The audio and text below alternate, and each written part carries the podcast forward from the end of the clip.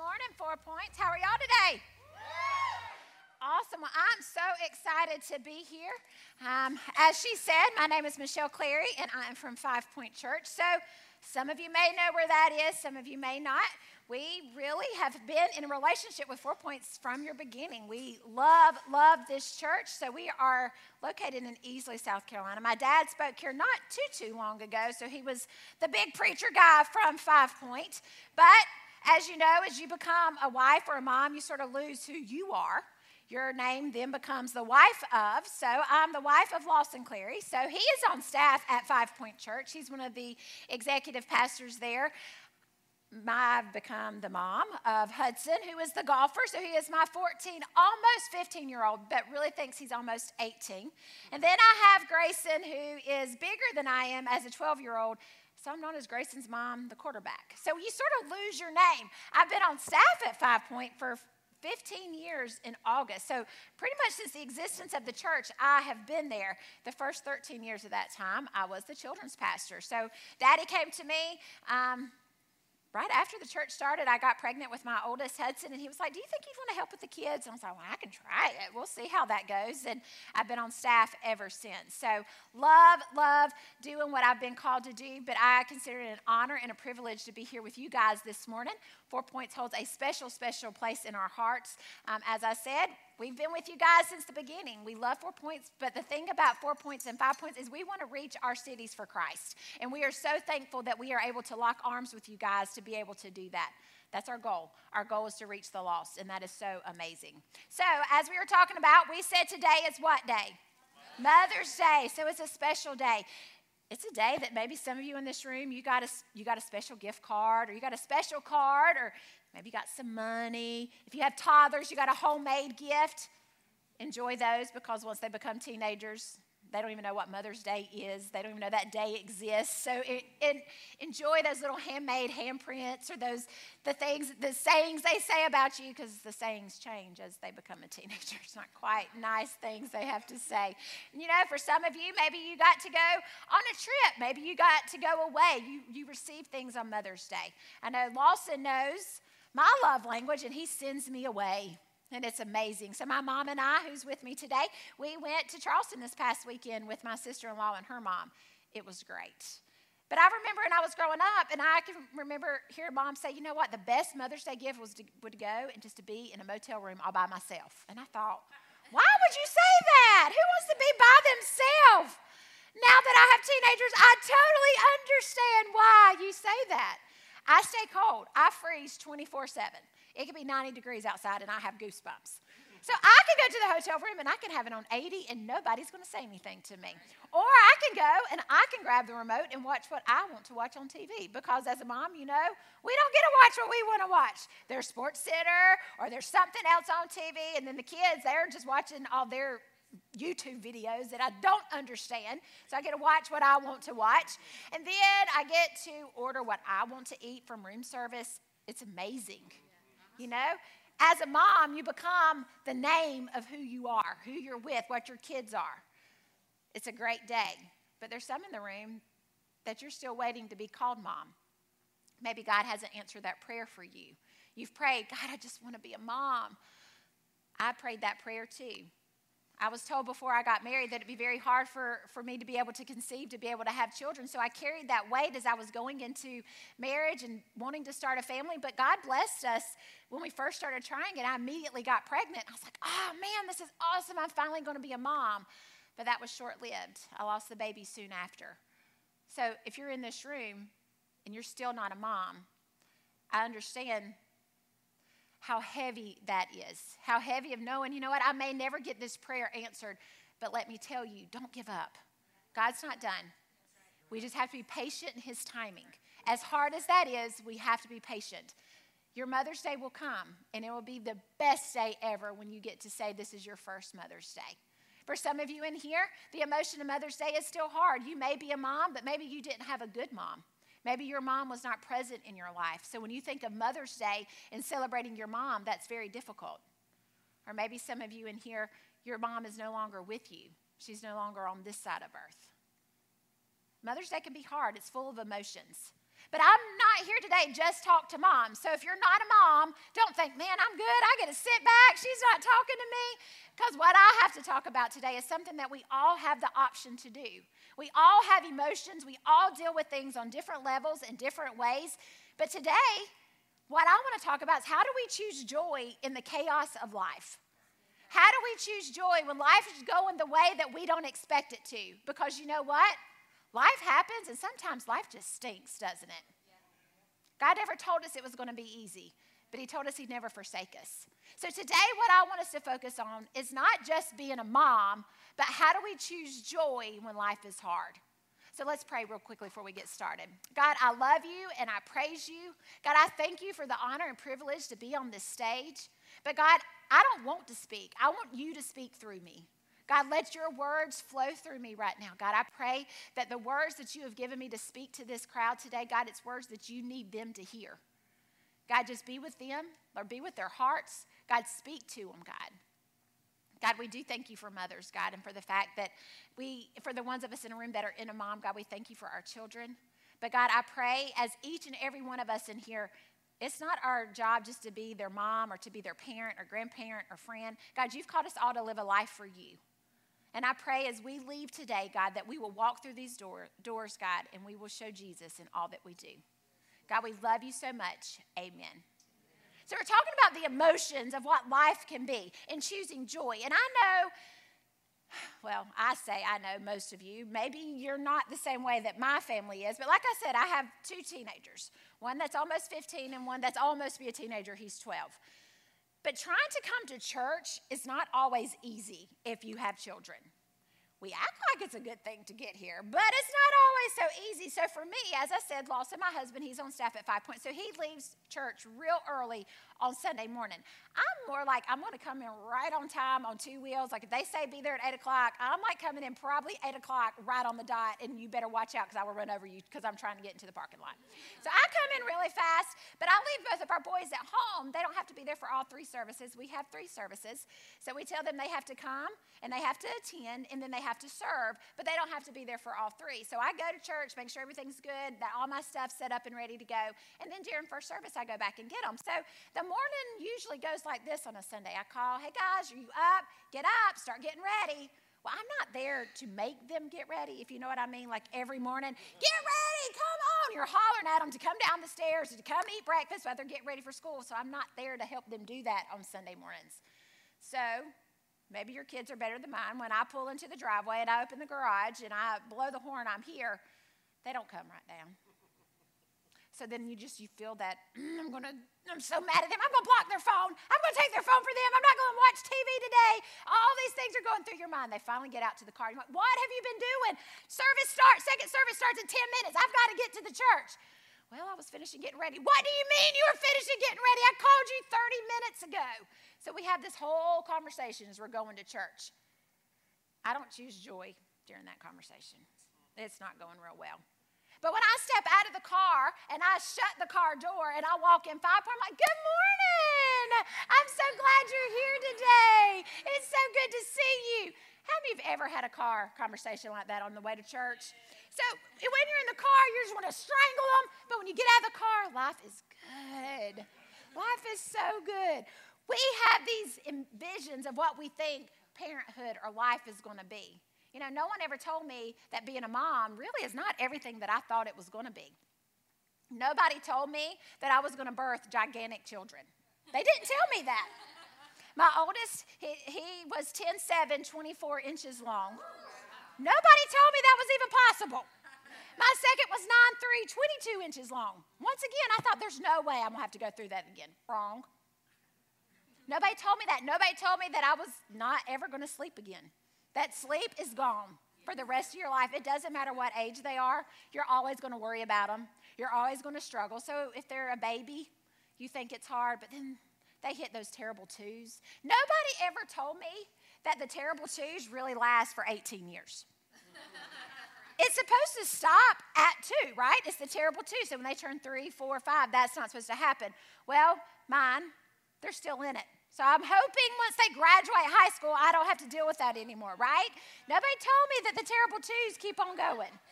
Nobody told me that I was going to have to be a juggler, that I have to do all these things. I have to cook, and I'm not a very good cook. Nobody told me that I'd have to clean every day, that the mounds of laundry that you will have. They didn't mention that because what you envision is you become a parent is you envision that your kids are going to be the best. I mean, they're automatically going to sleep when they come home at night. Like with, when you come up from the hospital as a baby, they're just not going to need to eat during the middle of the night. They're going to sleep through the night. Didn't happen to me. You envision your kids being the star of any sport that they play. They're going to be the best ones out on the field. You envision that they make straight A's, that they're the president of the student body. Those are the things that we envision. But what we don't realize is that's not always how life is going to be, is it? We juggle all these things that we're trying to do for our kids, but we don't realize is all we're doing is adding pressure and pressure and pressure that we are not allowing them to even be kids anymore because we create that anxiety for them. We choose the details that go into their life and we forget the main detail that is so important, and that's Jesus. Nobody told me that raising children in this day and age would be so hard. Not just raising children, but godly children. Lawson and I had the conversation the other day that we really are raising our boys to almost live in an isolated sense, meaning the way that we are raising our kids is not the way that the world is, so they are lonely sometimes. I don't allow them to do things that their friends are doing. I don't allow them to have social media that their friends have. They don't understand it. I know that it's out of protection, but they look at it as I'm a helicopter mom. But I want them to realize that I don't need the world to raise them, I need God to raise them. So I have to step up and I have to step out of the details of what life is and to focus on choosing joy. That's not easy, not in today's times. So today what I want us to do is we're going to we're going to study a story in the Bible. And it's in Luke. So this is a question we ask every week at Five Point. Who has their Bibles with them today? If you have your Bible, raise it up. Awesome job, awesome job. If you don't, just like at Five Point, the, the verses will be on the screen. But the big question that we ask is it's awesome that you brought your Bible, and we encourage you to bring your Bible. But the second thing that we do and ask is who read their Bible this week? So if you read your Bible at least three or four times this week, raise your hand. That's awesome. It's incredible. How many of you here read your Bible every single day this week? That's awesome. See, we all have choices to make. We have the choice to get caught up in the busyness of life and the details of what's going on and not reading the Bible and staying in God's Word, or we have the choice to put Jesus first. You know, we all have the same 24 hours in our day, we just all spend them differently. So, today, as we are talking about the Bible and things that are the story that's in the Bible, I need you to put yourself in the characters that are inside this Bible story. It's in Luke 10. So, if you have your Bible, you can turn to Luke 10, and we're going to start, start in verse 38. Now, there's two characters inside this Bible story. As I said, I was a children's pastor, so I need to, for you guys, y'all may be complete Bible scholars, and I'm going to be not like I'm not way over your head right here, but I like to make sure that you understand what's going on. So you have there's two characters, the main characters that we're talking about. And they were very very close to Jesus. They were very good friends. They were sisters. Their names were Mary and Martha. Mary and Martha. And they had a brother. Does anybody know what their brother's name was? Lazarus, very good. So Lazarus was very good. Well, they loved Jesus. They were all buddies. It wasn't just like somebody in the crowd that Jesus saw. These were people that Jesus like spent time with. He would fist bump. Like they were, they were buddies. They came to the house and hung out. You know, not just somebody, hey, how are you that you waved to. They were friends. But in this story, what we're going to be seeing how Martha and Mary looked at this opportunity to have Jesus in their home differently as we're studying this, I want you to think about how you look at having Jesus in your home. Because for some of you, you're so caught up in the details that Jesus isn't even there. That you're caught up in the details of life that you don't allow room for Jesus to show up. Today, I want us to leave here knowing that that's not right. That we have to allow Jesus to come in. So let's pick up in, in our Bible story. And it is, like I said, it is in Luke 10 and start with verse 38. And it says, Now as they went on their way, Jesus entered a village. And a woman named Martha welcomed him into her house. And as she had a sister called Mary, who sat at the Lord's feet and listened to his teaching. But Martha was distracted with much serving. And she went up to him and said, Lord, do you not care my, that my sister has left me to serve alone? Tell her to help me. But the Lord answered her, Martha, Martha, you are anxious and troubled about many things. But one thing is necessary Mary has chosen the good portion, which will not be taken away from her. So we're talking about these two characters, Mary and Martha. We see that Martha, she's caught up in what? She's wanting to serve. She hears this, that Jesus is coming over. So, ladies, I need y'all to help me out, okay? So, it's not just me that deals with this, all right? How many of you have ever got that overwhelming feeling of no, you didn't, you just did what when your husband tells you they invited somebody over? Anybody? Thank you. There has to be somebody in the room. You're like, you did what? You just invited somebody to our house? Did you not see the house when you left? There are clothes everywhere. The laundry is piled up. There are dishes in the sink. Oh my gosh, they can't use our bathrooms. We have two boys, so you know where they pee. It's not in the toilet. Like, what are we going to do? They don't see that, do they? They are, I really think God put blinders on guys for them to not even realize that any of that is there. And He like magnet, like just poured it on the ladies, and we see it over abundantly. So I envision, when I hear this story, Martha, she's just been told that Jesus is coming to her house. Who? Jesus. Jesus. You know, when I think about the fact that I'm going to have company, that's one thing. But to know that Jesus who was perfect is coming to my house, that's not going to resonate very well, is it? I'm going to go into major panic mode because this is how I am. And Lawson knows this. If my house is a mess, whew, it tears my nerves up. And it doesn't even have to be clean. I just don't need clutter everywhere. If I don't see the clutter, I'm fine if the floors have been mopped or the, or the furniture needs to be dusted. I just don't need to see clutter everywhere. And we just moved into a house last year and I knew when we moved into this house, it was not a good idea the way it is set up. You walk in off the garage, and there's like a landing space. So all the shoes come off right there. So you're trying to walk through the shoes to get in the door. And then you round the corner, and there's this big stairwell. So if you didn't put it there, you know where you put your stuff? On the stairwell. So, what I would be envisioning is we have shoes, they can't even get in the door. There is stuff everywhere on the stairs. I've got laundry everywhere. So, if I was Martha, this is what I would be doing.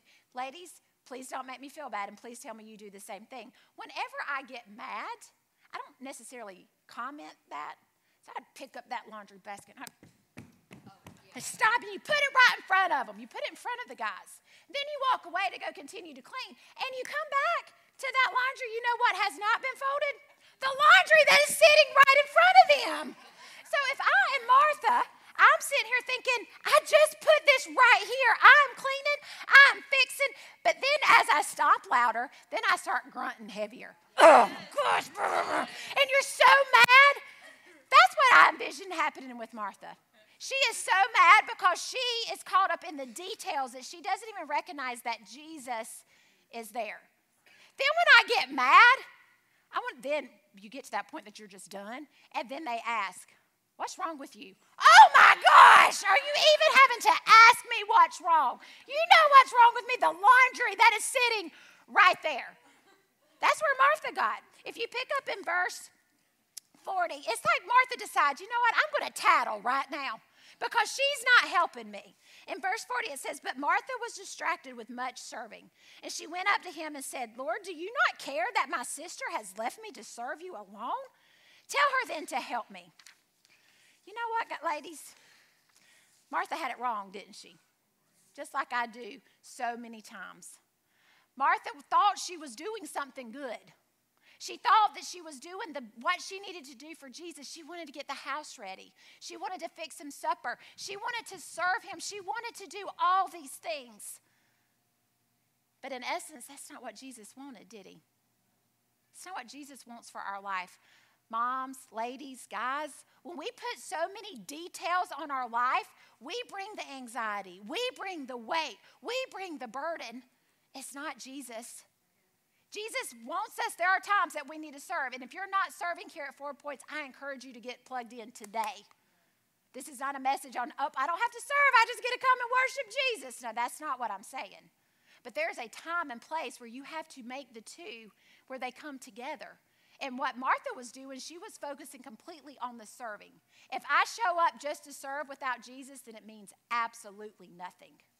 when I focus on the details of my day instead of focusing on Jesus, what am I teaching my kids?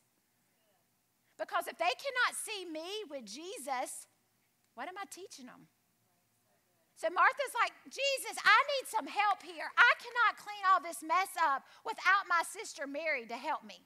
But let's look at what Jesus had to say to, to, um, to Martha with that. Let's pick up in, oh, sorry, my papers have gone everywhere. Let's pick up on the next verse. And it says, But the Lord answered her, Martha, Martha, you are anxious and troubled about many things. But one thing is necessary Mary has chosen the good portion, which will not be taken away from her. Martha, Martha, you are anxious and troubled about many things. You see, what Jesus is telling Martha is Mary's got it right. Mary is not worried about the details of the day. Mary is not worried about what's next on the schedule. Mary's not worried about where she's got to get her kids. Mary's not worried about the laundry. Mary's worried about sitting at the feet of Jesus. So many times in our daily lives, we forget to sit at the feet of Jesus. We're so caught up in all the stuff that we have to get done that we forget that Jesus is sitting right beside us. You know, I said it would, I can't imagine that Jesus was going to be the one showing up at my house. You know what? If I'm worshiping Jesus, He's there every single day. But when I get caught up in the details of what life looks like, I forget that Jesus is there. So Jesus is telling Martha, Martha, you don't need to be worried about what Mary's doing. You need to look at your own heart. You see, Martha was anxious, she was discouraged, but she created that. I know I create that for my life sometimes. Sometimes I get so busy that I forget what I need to do for Jesus. In studying this, it came through, there was a passage that it said, it said, when we are tempted to measure our worth by how busy we are. How true is that? If everybody can just see me doing all this stuff, then they're going to think I'm a great mom. They're going to think I'm a great wife. They're going to think I'm a great coworker. But in reality, all they need to do is see me loving Jesus. It's hard, isn't it? Especially in the world that we live in. Nobody's choosing Jesus. We look at life for ourselves and what we can get out of it. But what we will, if we will learn, when we choose Jesus, we choose joy. Because I create the anxiety on myself when I continuously keep on adding the stuff. Martha kept on adding the details. She kept on adding the weight and the burden of the day. But let me tell you this as parents in this room, as grandparents, as friends, as coworkers, if the people that you are around never see you doing anything or saying anything about Jesus, then this world is, is, is null and void. You haven't done what God has called you to do. As a mom, the best gift that my kids could ever give me is to tell me that I lived for Jesus. Because when, I, when they see Jesus in me, they see joy. Does it mean I'm perfect? No, not at all. But when I choose Jesus, I will choose joy. The problem is, in today's society, we want the applause of man instead of the applause for our Savior. We try to put this picture perfect world out there on social media, and we all know that that's not how real life is. Real life, people will hurt you. Real life, people will fail you. In real life, life's not going to go the way that you envisioned it. But I know when I choose Jesus over any of it, I can have joy. Because there's not one person that will ever measure up to what Jesus can measure up to. So, you in this room today, you have a choice. You could be Martha, where you are so caught up in the distractions of life that you forget that Jesus is in the room with you. All Jesus wants us to do is to sit down and take him in. My boys know that I get up every morning. During the week, I get up early every morning and I have my quiet time.